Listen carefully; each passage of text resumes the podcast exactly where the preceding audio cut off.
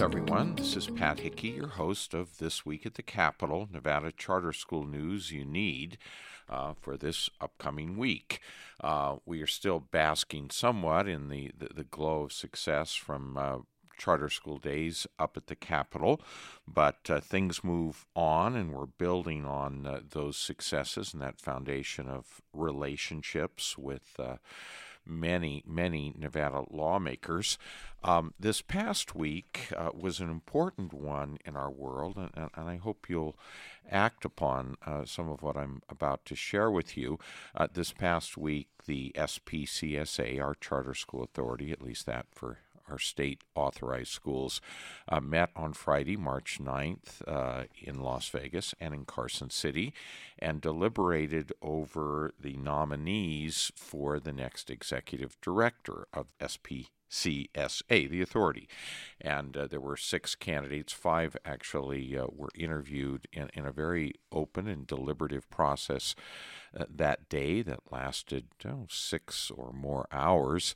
And uh, there were three finalists selected uh, from that, and those three will be uh, delivered or sent to Governor Sisolak for uh, his appointment of the new executive director position. Um, I'm going to just tell you a little about, about who those three were. The, the three finalists were Rebecca Feiden. She served the last two years as the acting director of the Nevada Achievement School District.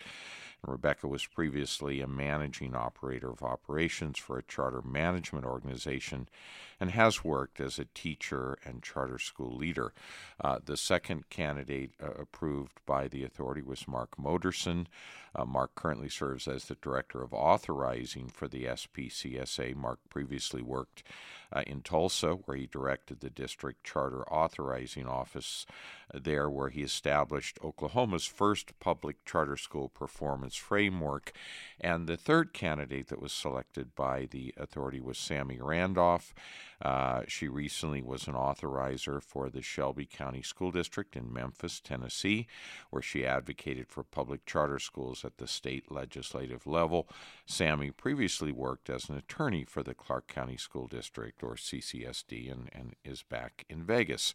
So please take a look at uh, those three candidates. They were all among all three were among those that CSAN uh, members uh, recommended to the authority to be interviewed, and um, those three were selected. Uh, and there, there, were some very other good candidates uh, as well. Eve Breyer Ramos, who's a, a CSAN member, uh, interviewed very well, as of course did Brian Scroggins, who has been the acting director and a very valuable asset to CSAN. We, we hope that uh, uh, Brian uh, continues to be with us.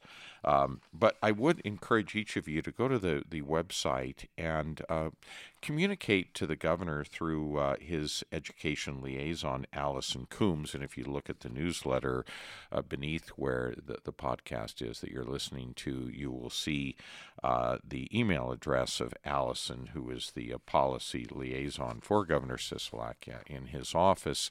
And I would uh, encourage and urge each of you to send your recommended preference for, for that position. Obviously, uh, the new director of the authority is going to be leading us uh, in, in, this critically important uh, period uh, coming up for charter schools in Nevada. Uh, you know, some other news which was interesting there was a statewide poll uh, recently that showed Nevadans overwhelmingly support public charter schools uh, in the state. Uh, among the more intriguing points for charters was 71% of all Nevadans, including 73% of Hispanics and 66% of African Americans, favor public charter schools, uh, uh with only 22% of all Nevadans opposed.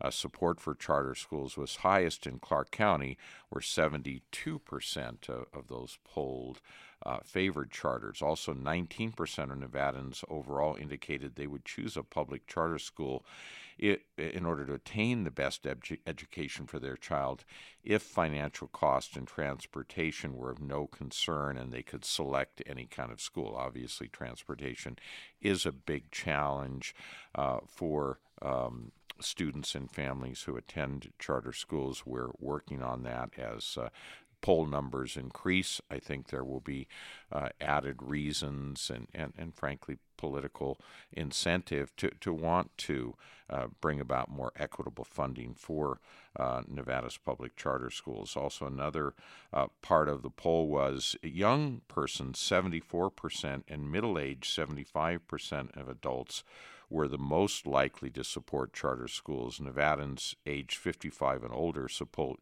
support charter schools at a little lesser rate at 65%, but again, uh, support was rather overwhelming. And Nevadans also, it showed in the poll, regularly make sacrifices to better their children's education. One third of Nevadans and 45% of Hispanic Nevadans have moved their home closer to a desirable school, and 3 out of 10, or 30%, and 37% of Hispanics have taken an additional job uh, to support their children's education. In, in other news, uh, parents are probably the, the best and most important advocates outside of students themselves, and, and boy, did students make great impressions upon lawmakers when they were in Carson City in the capital last week. And you're going to be hearing from CSAN's lobbyist, uh, Sarah Adler, and also our UNR intern, Morgan Briscoe, uh, who will be reaching out to schools. And a number of you have already responded, sending your, your best parent or the head of your PTO, PTO organization at your school.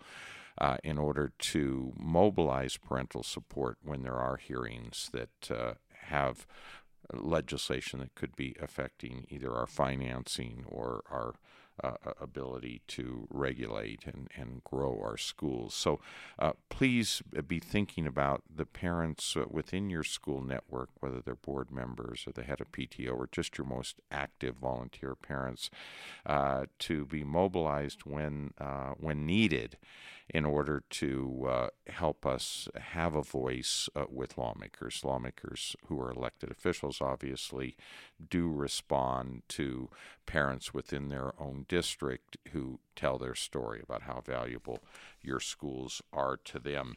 Uh, we'll talk to you again next week. Uh, please do communicate with the governor's office as indicated in this newsletter and express your preference for the next executive director. We certainly need someone at the helm. We're also waiting for Governor Sisolak uh, as well to pick a new superintendent of public education in Nevada, and there were a number of high quality nominees for that position as well. I want to thank at this time Katie Nemitz, who's our UNR intern, who helps me every week put this podcast together to be able to communicate with each of you. Let's have a great week and victory for all that we work and live for with respect to our public charter schools. Thanks. Talk to you again next week. This is Pat Hickey.